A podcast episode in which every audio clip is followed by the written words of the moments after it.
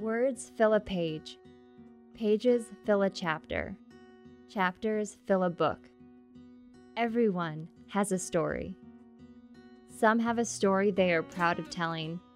Others will have stories they would rather not tell. Every decision, big or small, writes the story of your life. We all have portions of our story that are still unwritten, but one day you'll be able to tell a story from this season of your life and see the hand of the author as you turn the pages. Let God write your story, and you'll live one worth telling. My story, living the story you want to tell. Well, good morning. My name is Nathan McMillan, and I'm the worship pastor here, and I'm so excited to be sharing with you all this morning on Father's Day. And unless you've been living under a rock here in St. Louis for the last couple days, you may recognize or you may realize that Sunday there was something pretty horrible that happened. I got a corn of caramel corn kernel just stuck in the back of one of my teeth, and it was really painful. But then Wednesday I got it out, and so there was much celebration. Thanks, I really worked at that. You may also be aware that the St. Louis Blues brought home the Stanley Cup for the first time. Yeah.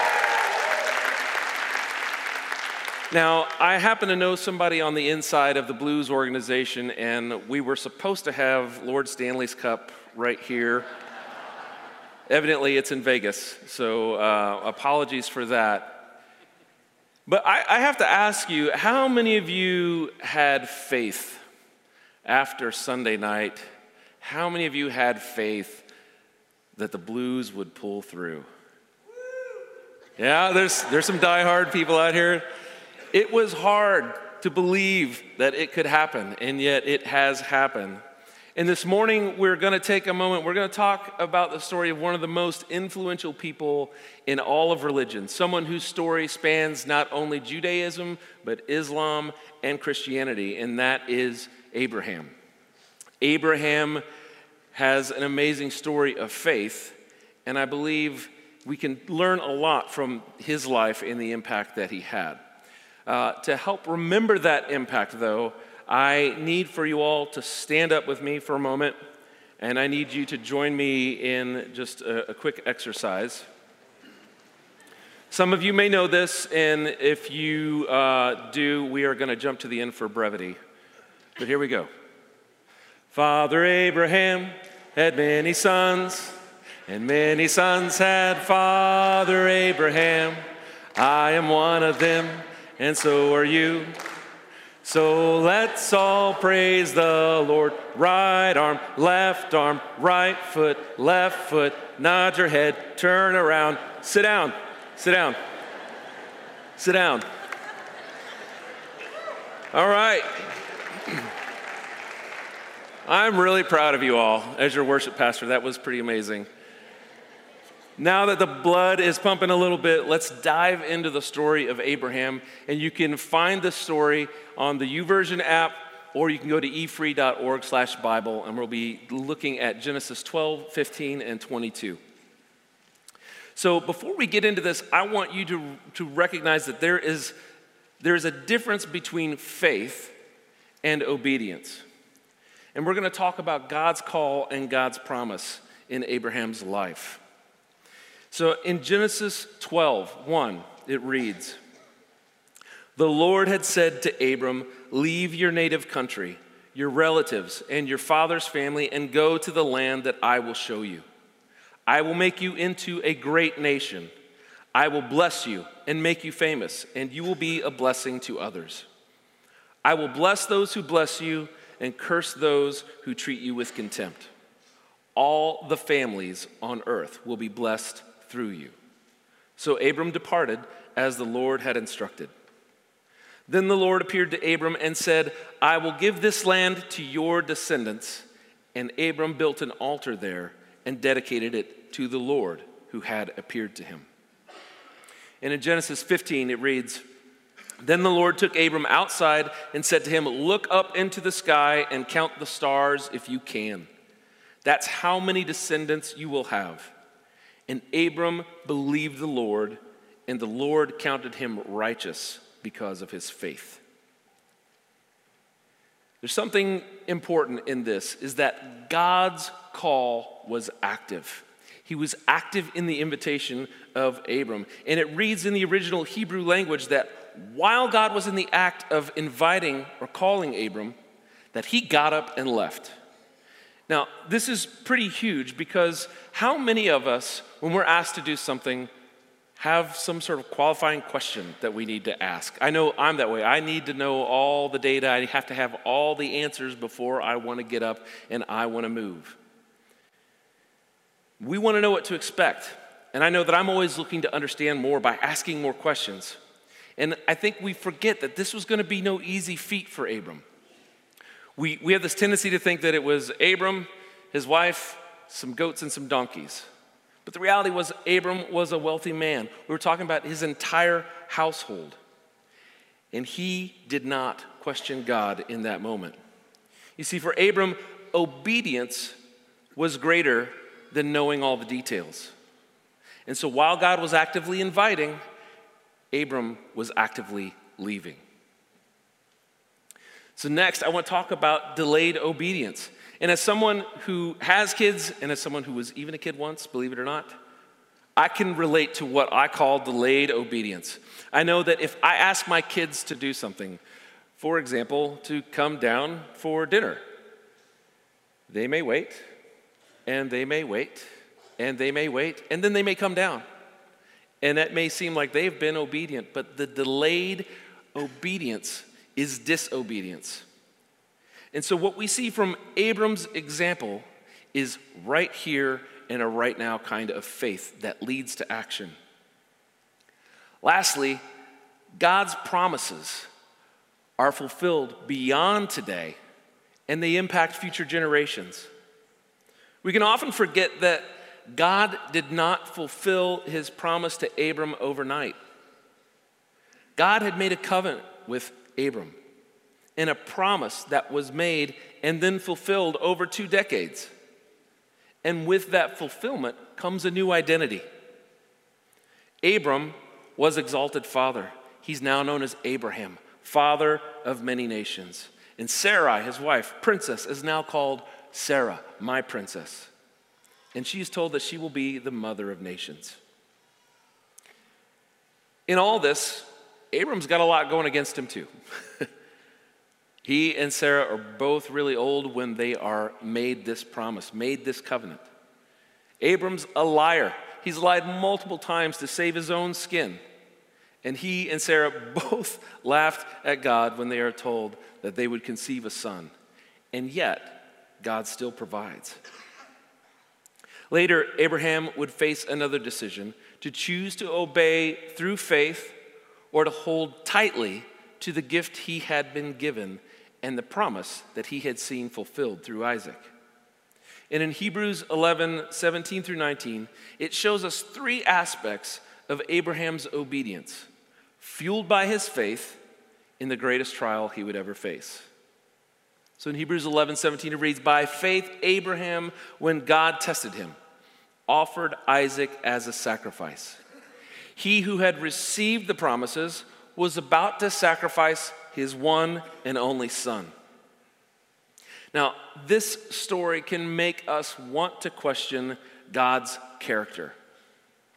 How could a loving God ask Abraham to sacrifice his only son?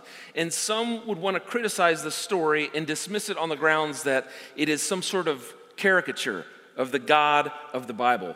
But I believe that the only reply to this is that we, as finite human beings with finite minds, are not in a position to question the all-knowing, all-powerful, all-present God. So God's character does not contradict his promises. So let's be clear on that.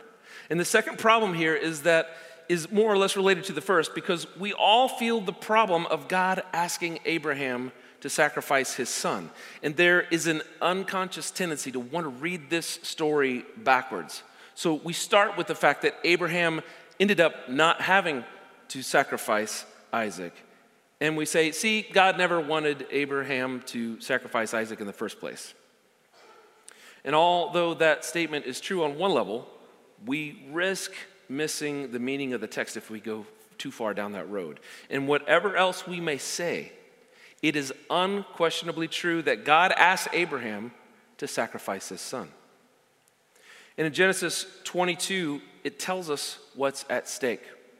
It says, sometime later, God tested Abraham's faith.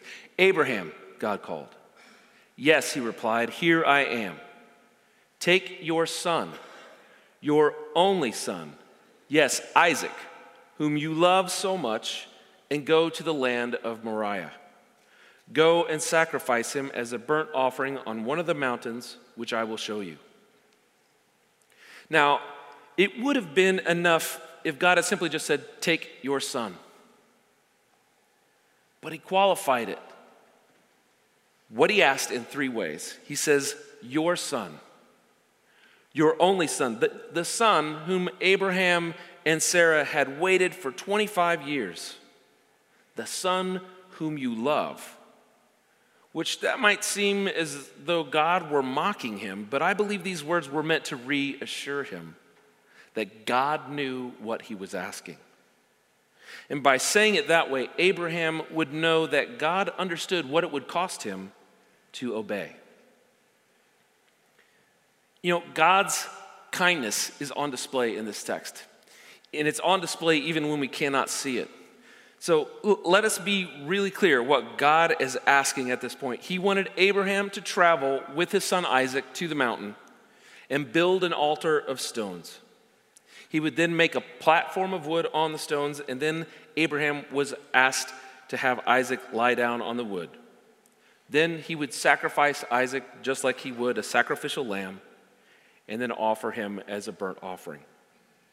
This is what God told Abraham to do. Again, Abraham has a choice. He can choose to delay, choose to question, but either you obey or you don't.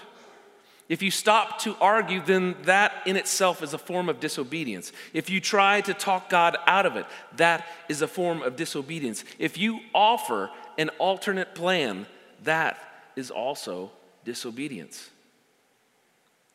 And in Hebrews 11:18, it reads, even though God had said to him, it is through Isaac that your offspring will be reckoned. And at this point, the writer wants us to think about what's at stake. We naturally want to focus on the unimaginable loss and sorrow of losing a child. And to any parent, that alone would be an unspeakable tragedy. Nothing in all the world seems more unnatural than for parents to bury their children. And the death of a child is like a period before the end of a sentence. And in this case, God told Abraham to offer his own son. And Abraham was fully prepared to do it. So prepared, in fact, that Hebrews 11:17 that we just read actually said that Abraham offered Isaac as a sacrifice. Meaning that when he laid his son on the altar and raised the knife, he fully intended to put him to death. And naturally, our minds focus on that aspect because it is so poignant and it's personal. And some of us remember pictures of seeing Abraham and Isaac and an angel stopping Abraham with a knife in hand. But the writer wants us to think of something else here. God had already promised to make Abraham the head of a great nation, and through that nation to bring great blessing to the world. And God had said that he would bring forth that nation from Isaac's descendants. But that couldn't happen if Isaac, who was only a teenager, was dead. And so here we are faced with what seems to be an enormous contradiction of God's character with God's promise. But faith believes and leaves the how in the hands of God. God commanded him to offer his son Isaac, and God promised to bring forth offspring through Isaac. So the promise and the command obviously seem to contradict each other. And if Abraham obeys the command, does that not cancel the promise, since Isaac will be dead? But if he disobeys the command, what happens to the promise? But here's the shining, amazing, beyond this world character of Abraham's faith and his remarkable obedience. He did not know how God would do it. He just knew that God would provide, because that was God's character. So here's a lesson for all of us in this. When God makes a promise, it's foolish to wonder how he will keep his word. Faith does not reckon with the how. Faith believes and leaves the how in the hands of an almighty God. And if we spend too much time trying to figure out how God will take care of us, we're likely to talk ourselves into a corner and be disobedient in our delayed obedience. Now, we can view this in hindsight and being able to read the back of the book, but remember that Abraham had no idea what was about to happen when he and Isaac started on the three-day journey to the mountain. He set out to obey God, knowing the one who had called him to offer his beloved son would somehow solve the how question in his own way. And there are times in life when our only job is to take the next step. We aren't called to figure out the big picture or to explain where it will lead. God says go, and we go. God says stop, and we stop. He says, give me your dearest possession, and we offer it to him. This is the true life of obedience, fueled by faith. And so in Hebrews 11:19, it reads, Abraham reasoned that God could raise the dead. And figuratively speaking, he did receive Isaac back from death. You see, God's character does not contradict his promises. God's kindness is on display even when we cannot see it, and God provides. In this verse, we learn something that is only hinted at in Genesis 22. Twice in that chapter, Abraham intimates that he expects that somehow, some way, God was going to work things out so that Isaac would live. And when he saw the mountain in the distance, he gave this instruction to his servants. In Genesis 22:5, he says, "Stay here with the donkey while I and the boy go over there. We will worship, and then we will come back to you." We will come back to you, not I will come back, but we will come back. Abraham believed that he and his son would somehow return together. And then as the two of them walked along, with Isaac carrying the wood for the fire, he asked Abraham, "Where is the lamb for the burnt offering?" Abraham's reply has become synonymous for the man of faith, speaking faith into what is a humanly hopeless situation. He says, "God himself will provide the lamb for the burnt offering, my son."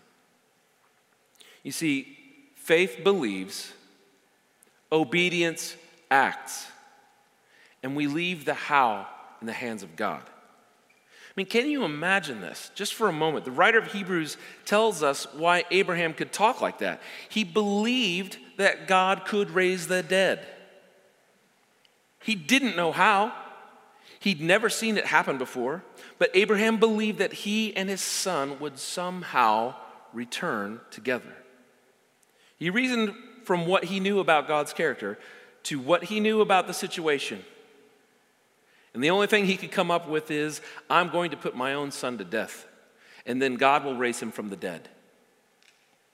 That's pretty fantastic if you think about it, especially since no one in history had ever been raised from the dead, and this happened 2,000 years before Christ.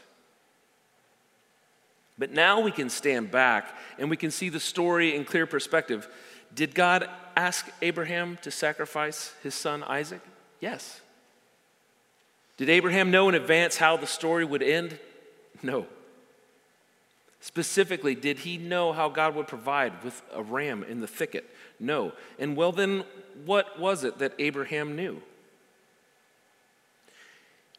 He knew what God had asked him to do, and he knew what God had promised to give him, a son, through whom the world would be blessed.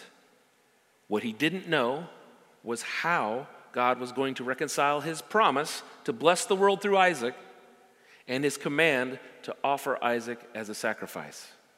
Happy Father's Day, right? It is at this point that we see Abraham's obedience fueled by faith at its highest and its best. And even though the command made no sense from a human point of view, Abraham intended to obey it anyway. And he meant to obey God's command, even though it meant killing God's promise. So how could a man do such a thing? Because he believed that God could raise the dead. And it's in Genesis 22 that we see what a man would do for the love of God. But it's in the core of the Gospels that we see what God would do for the love of man. Abraham offered his son. God the Father offered his son. Isaac carried the wood. Jesus carried the cross. Isaac was laid on the altar. Jesus was nailed on a cross. Abraham was willing to put his son to death. The father willed that the son should die. The ram was offered in the place of Isaac, and Christ was offered in the place of sinners. Abraham received his son back figuratively. Jesus literally rose from the dead. So what do we take away from these stories of obedience? Well, I believe that God leads us up to the mountain again and again and again, and we are asked to sacrifice the dearest and best in life. And often these things are good. Often these things are great. But they aren't better than the one who gives them to us. Now, throughout this series, we've been sharing personal stories from folks, and I have had the distinct honor to be a preacher's kid for the majority of my life. And it is Father's Day, and I know that my mom and dad are watching this from Florida right now, so happy Father's Day, Dad. And throughout my entire life, I was used as sermon illustrations, and I got paid $5 every single time. Well, today it's my turn. I get to use my dad as a sermon illustration. We are not accounting for inflation, so $5 is still going to be sitting on the nightstand when they come and visit us later this week. But the story about my dad, if I could sum it up in one word, it's obedience. Here was a man who had created a career for himself. As a medical professional, he was here in this area. He and my mom were both born and raised just over the river in Illinois. Married as high school sweethearts, celebrated their 53rd wedding anniversary earlier this month. And he was the chief radiologist for one of the more prominent hospitals here in town. And at the age of 35, he felt God calling him into ministry. So that meant leaving everything that he had, a career that he'd built for himself. It meant leaving his identity. It meant leaving his security. It meant leaving his family. And for those that knew him well, this did not make sense. It seemed to contradict what God was leading him to up to this point. And even though it cost him nearly everything, his desire to be obedient to what God had called him to was something that could not be matched. And for me, in my own life, at the age of 39, I left a career that I had established for myself of nearly 20 years. I felt like I had it made. Man, I had the corner office with the view. I could sit back, take it easy if I wanted to, honestly. Not really have to work for the things that I had established for myself up to this point. There was a lot of safety. There was a lot of security. There was a lot of identity that I had in my title and what I did. And at the age of 39, I remember standing on the shoreline of the Atlantic Ocean, and I remember watching the waves roll out, and I remember watching the waves roll back in. And there was a faithfulness to these waves. They always came back. And I remember having the conversation with my wife that day. I don't know what God's doing in our hearts, but I don't want the safety and the security and the identity of the things that I think make me who I am to be the things that keep me from the safety and the security and the comfort and the knowledge of the identity of who I am in Christ. Shortly after that, we got a phone call from a friend, seemingly out of the blue, with an opportunity to leave the marketplace and go into ministry. And so that was 5 years ago, and that was a scary moment to put to test these things that we had been talking about, this safety, this security, this identity. And much like Abraham, this happened in October, and we were gone from Florida to Colorado in a matter of 2 months. We packed up our household. We left. And then coming here as your worship pastor, this has been an amazing journey for us. And I know many of you know that I'm going to be stepping down from this role in the coming months. And this is something that has been a pure joy. It's been challenging. It's been a pure joy for us to serve in this way. And being your worship pastor wasn't bad or evil or wrong. It was a fantastic thing. But I have to ask myself too, is that too important to me? So I pause to consider this sentence. An idol is anything good that becomes too important to you. Now, we tend to associate idols with statues made of gold or silver or wood or stone, but an idol doesn't need to be a statue. An idol can be anything good: our children, our reputation, our money, our home, our position, our education, our cars, the people we know, the degrees we earned, the money we made, the deals we closed, the classes we taught, the friends we cultivated in high places, buildings built, organizations managed, budgets balanced, books written, songs sung. All those things that make us feel comfortable and safe and give us status in the world can be idols. Could your spouse be an idol? Absolutely. Your family, your children, your money, your ministry, your career. Anything wrong with being married or having a family or raising children, making money, having a career, getting an education, having a ministry, making your way in the world, and even having something to show for it? Absolutely not. It's all good. And anything good can become an idol. And that's the real challenge of the story, is that Abraham had come to this place where he willingly gave back to God what was already God's in the first place. So hold lightly what you value greatly, because it doesn't belong to you anyway. You see, we come into this life with nothing, and we are going to leave with nothing. But it's in between that God fills our hands with good things. And then he asks us to give them back to him so that we can walk in obedience with him. Now, this is a process for me, because when I have the courage to open my hand and let go in the evening, I get up the next morning and I want to try and grab it back again.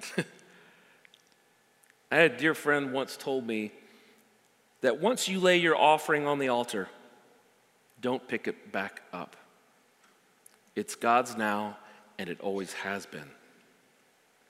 And it seems to be a lesson that we all have to learn over and over and over again. And in God, in his kindness, keeps bringing us back to the mountain, back to the place of sacrifice, back to the place where we offer to God our dearest and our best. And we say, Lord, it all belongs to you anyway. Note that I said God in his kindness, because it is the kindness of God that led Abraham to the mountain.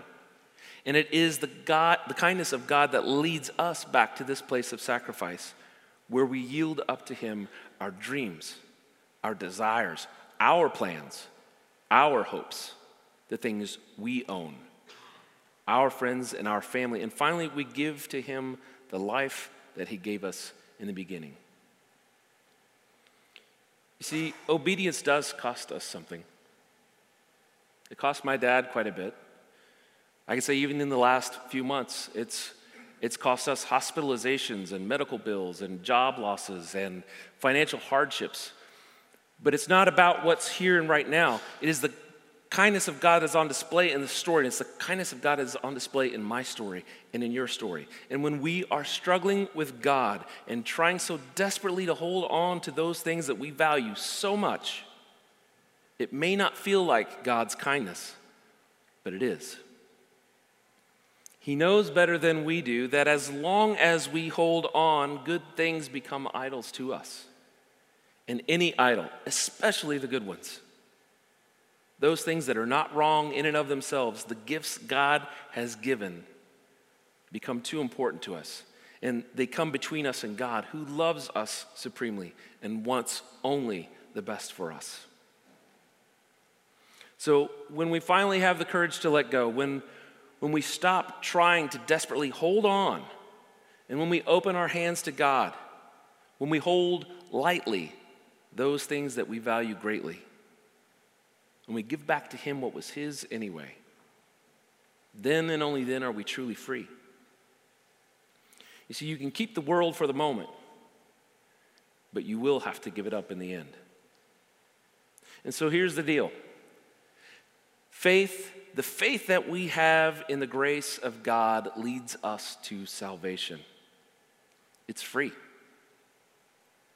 But the obedience we step into, the discipleship that we take on because we obey what God commands of us, it costs us everything we think we have. But it will give us abundantly more in our relationship with God. Now, many of us have chosen to trust God with our eternity, but have we really trusted God with our right here and our right now lives? You see, it's through faith that God does the seemingly impossible. It's through obedience that God does the immeasurable. And faith fuels obedience. It's important to remember that Abraham never possesses the land that God promises during his lifetime, and he never sees the breadth of his descendants as stars in the sky before he dies. But his obedience had an exponential impact. And so it is with us. We may never see the impact that our obedience has. We may never realize it in our day, but a life wholly devoted and obedient to God will have an exponential impact beyond what we could possibly imagine. In a little bit here, the worship team is going to come back up, and they're going to lead us in a new song. And it's titled, "Build My Life." And some of the lyrics of this song are this: I will build my life upon your love. It is a firm foundation. And I will put my trust in you alone, and I will not be shaken. So ask yourself this week, do I love the gifts? Do I love the identity, the passions, the possessions, the relationships that I have been given more than I love the giver of those gifts? Do I love the promises more than the promise maker and promise keeper? And are you willing to place everything on the altar of obedience, knowing that God always has something better, and that He always finishes what He starts? So it's through faith that God will do the seemingly impossible. It's through our obedience to Him that He does the immeasurable. And it's our faith that fuels that obedience. Can you pray with me? God, we are so grateful for your love, a love that we can build our lives on that firm foundation. We're grateful for your grace and your mercy. And God, we're grateful for your kindness. The kindness that leads us continually to the mountain to give back to you what is already yours. God, I pray that in the weeks to come that we would truly hold lightly the things that we value so greatly. I pray through our obedience to you that, God, you would do the immeasurable things that have impact long after our days. And pray that you get all the glory. For it's in your name we pray.